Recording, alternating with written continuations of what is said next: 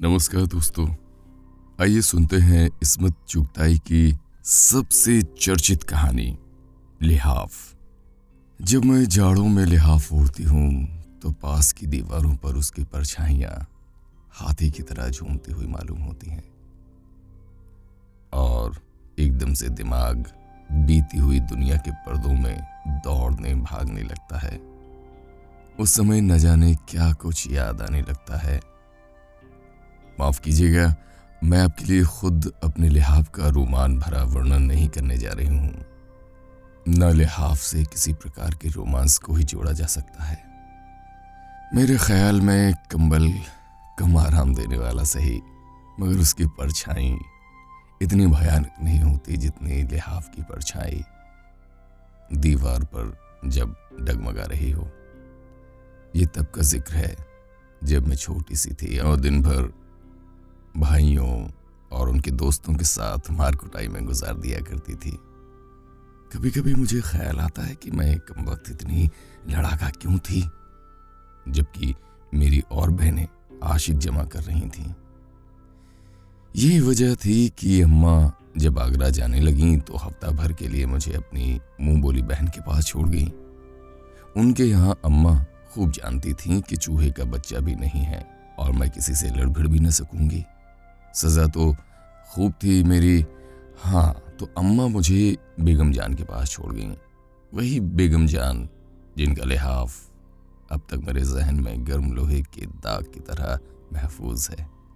ये वो बेगम जान थी, जिनके गरीब माँ बाप ने नवाब साहब को इसलिए दामाद बना लिया कि यूँ तो वो पक्की उम्र के थे, मगर थे नहायत नेक। कभी कोई रंडी या बाजारी औरत उनके यहाँ नज़र न आई। खुद हाजी थे और सभी बहनों को हज करा चुके थे। मगर उन्हें एक निहायत अजीबो गरीब शौक था। लोगों को कबूतर पालने का जुनून होता है, बटेरें लड़ाते हैं, मुर्गे बाजा करते हैं। इस किस्म के वाहियात खेलों से नवाब साहब को नफरत थी। उनके यहाँ तो बाल विद्यार्थी रहते थे। नौजवान गोरे गोरे पतली कमर के लड़के, जिनका सारा खर्च वो खुद बर्दाश्त करते थे। मगर बेगम जान से शादी करके तो वे उन्हें कुल साज सामान के साथ ही घर में रखकर भूल गए। और वो बेचारी दुबली, पतली, नाजुक सी बेगम एकांत के गम में घुलने लगी। न जाने उसकी ज़िंदगी कहाँ से शुरू होती है। वहाँ से जब वो पैदा होने की गलती कर चुकी थी या वहाँ से जबकि बेगम बनकर आई और छपर खट पर ज़िंदगी गुजारने लगी, या जब से नवाब साहब के यहाँ लड़कों का जघोर बंधा, उनके लिए मुर्गन हलवे और लजीज खाने जाने लगे और बेगम जान दीवान खाने की दराजों में से लचकती कमरों वाले लड़कों की चुस्त पिंडलियाँ और इत्र में डूबे बारीक शबनम के कुर्ते देख देख कर अंगारों पर लौटने लगी। या जब से, जब वो मिन्नतों मुरादों से हार गई। चिल्ले बंधे और टूट के और रातों का वजीफ पड़ना भी चित हो गया। कहीं पत्थर में भी जोंक लगती है। नवाब साहब अपनी जगह से टस से मस न हुए। फिर बेगम जान का दिल टूट गया और उन्होंने इल्म की तरफ़ ध्यान दिया, लेकिन यहाँ भी उन्हें कुछ ना मिला।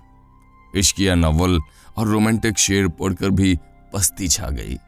रात की नींद भी हाथ से गई और बेगम जान जी छोड़कर बिल्कुल ही निराशा की पोट बन गई और किसी पर रोब गांठने के लिए अब ना तो नवाब साहब को फुर्सत कि शबनमी कुर्ते को छोड़कर जरा इधर ध्यान करें और ना वो उन्हें कहीं आने जाने देते। जब से बेगम जान ब्याह कर आई थी, रिश्तेदार आकर महीनों रहते और चले जाते, मगर वो बेचारी कैद में रहती। इन रिश्तेदारों को देखकर उनका भी खून जलता था कि सबके सब मज़े से माल उड़ाने, उम्दा घी निबलने जाड़े का साजो सामान बजवाने को मरते हैं और वो बावजूद नई रुई के लिहाफ के पड़ी सर्दी में अकड़ी जाती है। हर करवट पर लिहाफ नई नई सूरतें बनाकर दीवार पर छाया डालता। मगर कोई भी ऐसी छाया ना थी जो उन्हें ज़िंदा रखने के लिए काफ़ी हो। मगर क्यों जिए फिर कोई ज़िंदगी? बेगम जान की ज़िंदगी जो थी, जीना बदा था नसीबों में। वो फिर जीने लगी। खूब जी। रब्बू ने उन्हें नीचे गिरते गिरते संभाल लिया। सरपट देखते देखते उनका सूखा जिस्म भरना शुरू हो गया। गाल चमक उठे और हुस्न फूट निकला। एक अजीब गरीब तेल मालिश से बेगम जान की ज़िंदगी में झलक आई। माफ़ कीजिएगा, इस तेल का नुस्खा आपको बेहतरीन से बेहतरीन रिसाले में भी ना मिलेगा। जब मैंने बेगम जान को देखा तो वो चालीस बयालीस की होंगी। उफ, किस शान से मसनत पर रथ लेटी थी, और रब्बू उनकी पीठ से लगी बैठी कमर दबा रही थी। एक ऊदे रंग का दुशाला उनके पैरों पर पड़ा था, और वो महारानी की तरह शानदार मालूम हो रही थी। मुझे उनकी शक्ल खूब पसंद थी। मेरा जी चाहता था घंटों बिल्कुल से उनकी सूरत देखा करूँ। उनकी रंगत बिल्कुल सफ़ेद थी। नाम को सुर्खी का ज़िक्र नहीं, और बाल काले और तेल में डूबे रहे थे। मैंने आज तक उनकी मांग ही बिगड़ी नहीं देखी। क्या मजाल जो एक बाल इधर से उधर हो जाए। उनकी आँखें काली थीं और भौहों पर फालतू बाल अलग अलग देने से कमाने से खिंची हुई थी। आँखें जरा तनी हुई रहती थीं। भारी भारी फूले हुए पपोटे, मोटी मोटी पलकें। सबसे ज़्यादा जो उनके चेहरे पर आश्चर्यजनक देखने लायक चीज़ थी, वे उनके होंठ थे। ज़्यादातर वे सुर्खी से रंगे रहते थे। ऊपर के होंठ पर हल्की हल्की मूछें सी थीं और कनपटियों पर लंबे लंबे बाल। कभी कभी उनका चेहरा देखते देखते अजीब सा लगता था, कम उम्र के लड़कों जैसा। उनकी जिस्म की त्वचा भी सफ़ेद और चिकनी थी। मालूम होता था किसी ने कसकर टाके लगा दिए हों। जब भी वो अपनी पिंडलियाँ खुजाने के लिए खोलती तो मैं चुपके चुपके उनकी चमक देखा करती। उनका कद बहुत लंबा था और फिर गोश्त होने की वजह से वो बहुत ही लंबी चौड़ी मालूम होती थी।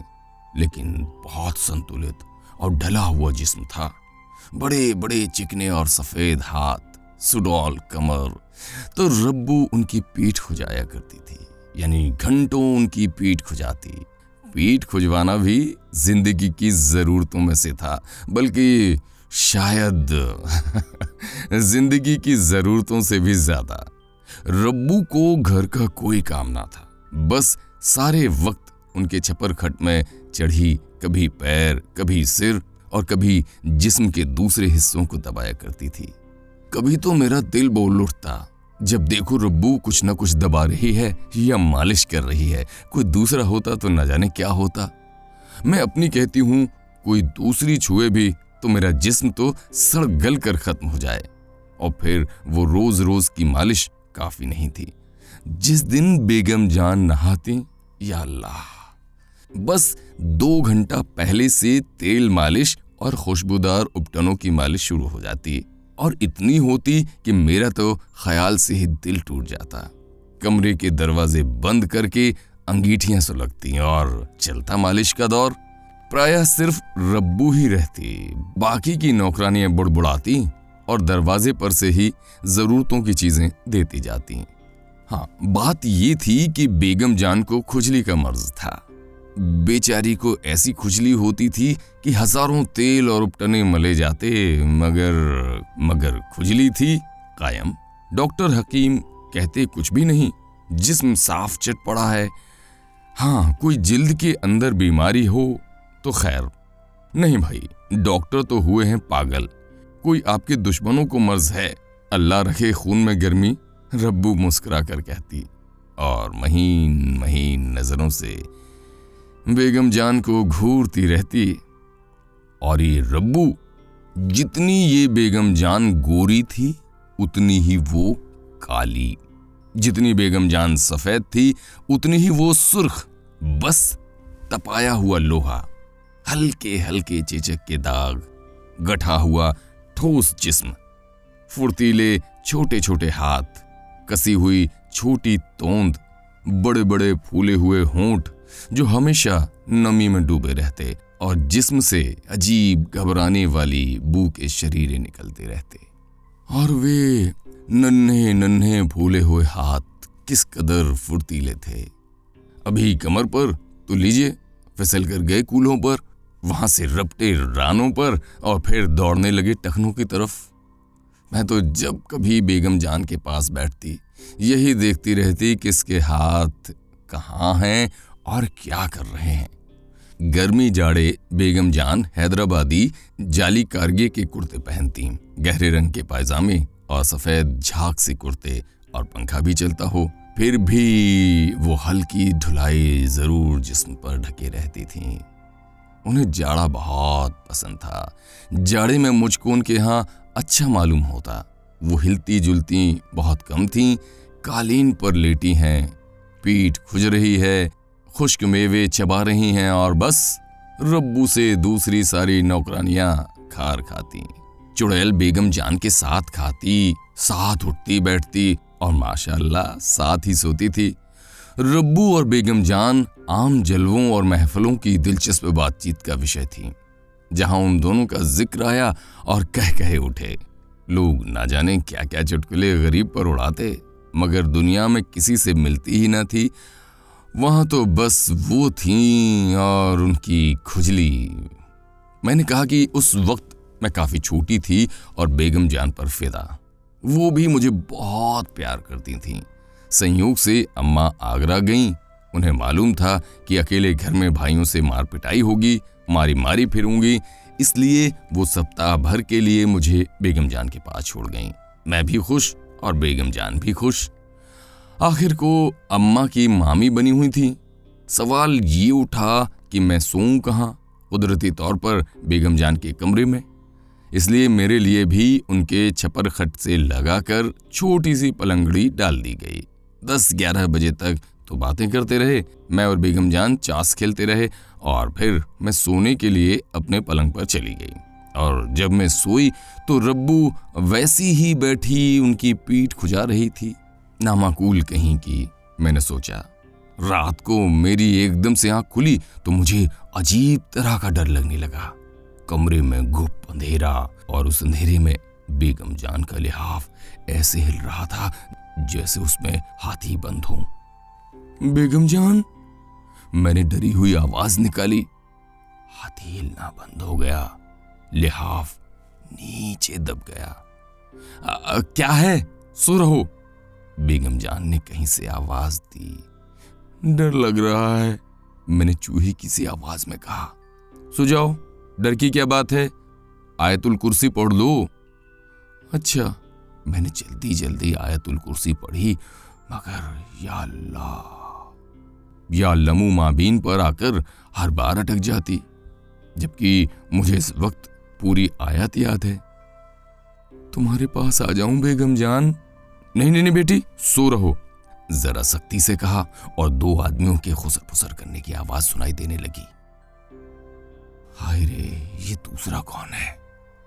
मैं और भी डरी। बेगम जान बेगम जान चोर वोर तो नहीं है। सो जाओ बेटा, कैसा चोर? रब्बू की आवाज़ आई। मैं जल्दी से लिहाफ मुँह पर डालकर सो गई।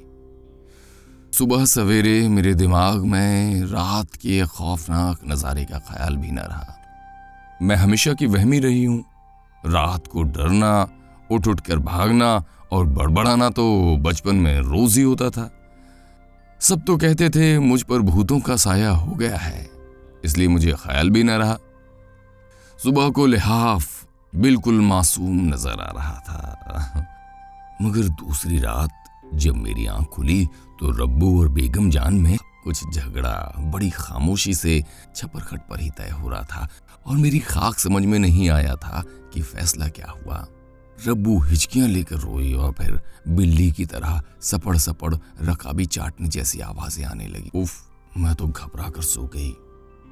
आज रब्बू अपने बेटे से मिलने गई हुई थी। वो बड़ा झगड़ालू था। बहुत कुछ बेगम जान ने किया।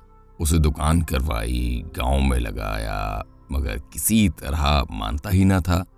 नवाब साहब के यहाँ कुछ दिन रहा, खूब जोड़े जामे भी बने, पर ना जाने क्यों ऐसा भागा कि रब्बू से मिलने भी ना आता था। इसलिए रब्बू भी मजबूर हो गई। सारा दिन बेगम जान परेशान रही।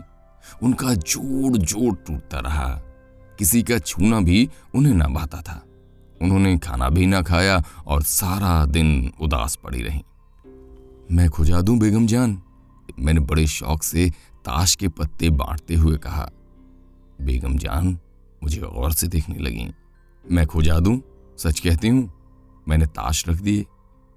मैं थोड़ी देर खुजाती रही और बेगम जान चुपकी लेटी रही। दूसरे दिन रब्बू को आना था, मगर वो आज भी गायब थी। बेगम जान का मिजाज चिड़चिड़ा होता गया। चाय पी पी कर उन्होंने सिर में दर्द कर लिया। मैं फिर खुजाने लगी उनकी पीठ, चिकनी मेज की तख्ती जैसी पीठ। मैं हौले हौले खुजाती रही, उनका काम करके कैसी खुशी होती थी। जरा ज़ोर ज़ोर से खुजाओ, बंद खोल दो। बेगम जान बोली, उधर आए हाँ शाने के नीचे अरे जरा शाने के नीचे। हाँ हाँ वाह वाह भाई वाह हाँ हाँ हाँ वो सुरूर में ठंडी साँसें लेकर इत्मीनान ज़ाहिर करने लगी। और उधर, हालाँकि बेगम जान का हाथ खूब जा सकता था, मगर वो मुझसे ही खुजवा रही थी और मुझे उल्टा गर्व हो रहा था। तुम यहाँ आई तुम तो गुदगुदी करती हो, वाह! वो हँसी। मैं बातें भी कर रही थी और खुजा भी रही थी। तुम्हें कल बाज़ार भेजूँगी, क्या लोगी? वो सोती जागती गुड़िया। नहीं बेगम जान, मैं गुड़िया नहीं लेती। क्या बच्चा हूँ अब मैं? बच्चा नहीं तो क्या बूढ़ी हो गई? गुड़िया नहीं तो बबुआ ले लेना, कपड़े पहना दो। मैं दूँगी तुम्हें बहुत से कपड़े। सुना? उन्होंने करवट ली। अच्छा मैंने जवाब दिया। इधर उन्होंने मेरा हाथ पकड़कर, जहाँ उन्हें खुजली मालूम होती वहाँ मेरा हाथ रख देती और मैं बेख्याली से बबुए के ध्यान में डूबी, मशीन की तरह खुजाती रही और वो लगातार बातें करती रही। सुनो तो तुम्हारी फ्रॉकें कम हो गई हैं। कल दर्जी को दे दूँगी कि नई सी लाए। तुम्हारी अम्मा कपड़े दे गई है। वो लाल कपड़े की नहीं बनवाऊँगी। खराब लगता है। मैं बकवास कर रही थी और हाथ ना जाने कहाँ से कहाँ पहुँच गया। बातों बातों में मुझे मालूम भी ना हुआ। बेगम जान तो चित लेटी थी। अरे, मैंने जल्दी से हाथ खींच लिया। कोई लड़की देख कर नहीं खुजाती। मेरी पसलियाँ नीचे डालती है। बेगम जान शरारत से मुस्कुराई और मैं झेप गई। इधर आकर मेरे पास लेट। उन्होंने मुझे बाजू पर सिर रखकर लिटाया। अय हाय, कितनी सूख रही है। पसलियाँ निकल रही हैं। उन्होंने मेरी पसलियाँ गिननी शुरू कर दी। मैं मुनमुनाई। हुई तो। तो मैं क्या खा जाऊँगी? कैसा तंग स्वेटर बुना है। गर्म बनियान भी नहीं पहना तुमने। मैं कुल बुलाने लगी। कितनी पसलियाँ होती हैं मैंने स्कूल में याद की हुई, हाइजीन की मदद ली। वो भी ऊट पटांग। हटाओ तो हाथ। हाँ एक, दो, तीन। मेरा दिल चाह किसी तरह भागूं और उन्होंने ज़ोर से भींचा। मैं मचल गई। बेगम जान ज़ोर ज़ोर से हंसने लगी। अब भी जब उनका उस वक्त का चेहरा याद करती हूँ तो दिल घबराने लगता है। उनकी आँखों के पपोटे और वजनी हो गए। ऊपर के होंठों पर स्याही फिरी हुई थी। बावजूद सर्दी के पसीने की नन्ही नन्ही बूंदें होठों और नाक पर चमक रही थीं। उनके हाथ ठंडे सर्द थे, मगर नर्म नर्म, जैसे उन पर की खाल उतर गई हो। उन्होंने शॉल उतार दी थी और करगे के महीन कुर्ते में उनका जिस्म आटे की लोही की तरह चमक रहा था। भारी चढ़ाऊ सोने के बटन गले के एक तरफ़ झूल रहे थे। शाम हो गई और कमरे में अंधेरा घुट रहा था। मुझे एक नामालूम डर से दहशत सी होने लगी। बेगम जान की गहरी गहरी आँखें। मैं रोने लगी दिल में और मुझे वो एक मिट्टी के खिलौने की तरह भींच रही थी। उनके गर्म गर्म जिस्म से मेरा दिल बोलने लगा, मगर उन पर तो जैसे कोई भूत ना सवार था। मेरे दिमाग का ये हाल कि न चीखा जाए और न रो सकूँ। थोड़ी देर बाद वो पस्त होकर निढाल लेट गई। उनका चेहरा फीका, बदरौनक हो गया और लंबे, लंबी साँसें लेने लगी। मैं समझी कि अब मरी ये और वहाँ से उठकर सरपट भागी। शुक्र है रब्बू रात को आ गई और मैं जल्दी में लिहाफ ओढ़कर सो गई। मगर नींद कहाँ चुप घंटों पड़ी रही। अम्मा किसी वजह से आ ही ना सकी थी। बेगम जान से मुझे डर लगता था कि मैं सारा दिन मामाओं के पास बैठी रही, मगर उनके कमरे में कदम रखते ही दम निकलता था और कहती, क्या? कि बेगम से डर लगता है। और वो बेगम जान जो मेरे ऊपर जान छिड़कती थी। आज रब्बू में और बेगम जान में फिर अनबन हो गई। मेरी किस्मत की खराबी कहिए या कुछ और, मुझे उन दोनों की अनबन से डर लगने लगा, क्योंकि फ़ौरन बेगम जान को ख्याल आया कि मैं बाहर सर्दी में घूम रही हूँ और मरूँगी नमूनिए से। लड़की, क्या मेरा सिर मुंडवाएगी? जो कुछ हो हुआ गया तो और आफत आ जाएगी। उन्होंने मुझे पास बिठा लिया। वो मुँह हाथ चिलमची में धो रही थी, चाय तिपाई पर रखी थी। चाय तो बनाओ, एक प्याली मुझे भी दे देना। वो तौलिए से मुँह खुश्क करके बोली, मैं जरा कपड़े बदल लूँ। वो कपड़े बदलती रही और मैं चाय पीती रही। बेगम जान नाइन से पीठ मलवाते वक्त अगर मुझे बुलवाती तो मैं गर्दन मोड़े मोड़े जाती और वापस भाग आती। अब जो उन्होंने कपड़े बदले तो मेरा दिल उलटने लगा। मुँह मोड़े में चाय पीती रही। हाय अम्मा, मेरे दिल ने बेकसी से पुकारा। आखिर मैं भाइयों से क्या लड़ती हूँ जो तुम मेरी मुसीबत? अम्मा को हमेशा से मेरा लड़कों के साथ खेलना नापसंद है। कहो भला क्या लड़के शेर चीते हैं जो निगल जाएँगे उनकी लाडली को? और उनके लड़के भी कौन खुद भाई और दो चार सड़े सड़ाए जरा से उनके दोस्त? मगर नहीं, वो तो औरत जात को सात तालों में रखने की कायल हैं। और यहाँ बेगम जान की दहशत कि दुनिया भर के गुंडों से नहीं, बस चलता तो उस वक्त सड़क पर भाग जाती, पर यहाँ ना टिकती। मगर लाचार थी, मजबूरन कलेजे पर पत्थर रखे बैठी रही। कपड़े बदलकर सोलह सिंगार हुए और गर्म गर्म खुशबुओं के इत्र ने और भी उन्हें अंगारा बना दिया, और वो चली मुझ पर लाड़ उतारने।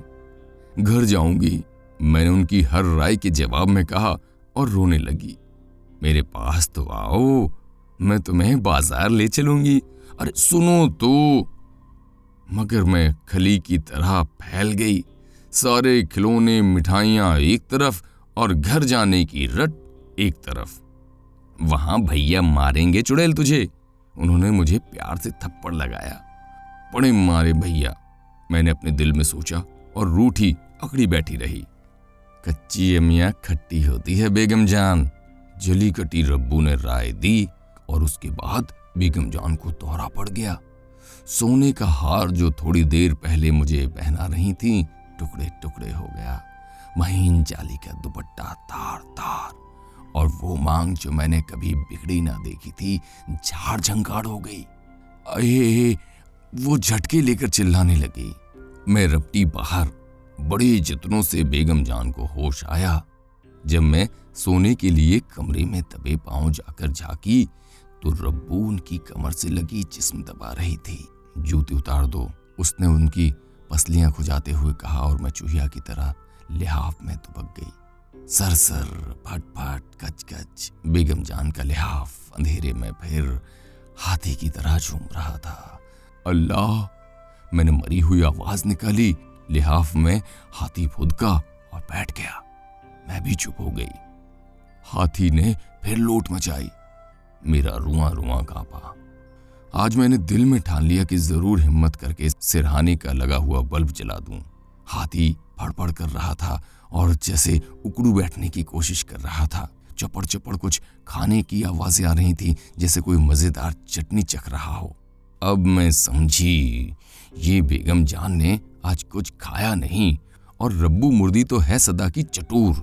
ज़रूर ये तर माल उड़ा रही है। मैंने नुतने बुलाकर सूसू हवा को सूंघा। सिवाय इत्र, संदल और हिना की गर्म गर्म खुशबू के और कुछ महसूस ना हुआ। लिहाफ फिर उभरना शुरू हुआ। मैंने बहुत चाहा कि चुपके पड़ी रहूँ, मगर उस लिहाफ ने तो वैसी अजीब अजीब शक्लें बनानी शुरू की कि मैं लरच गई। मालूम होता था गूं करके कोई बड़ा सा मेंढक फूल रहा है। और अब उछलकर मेरे ऊपर आया।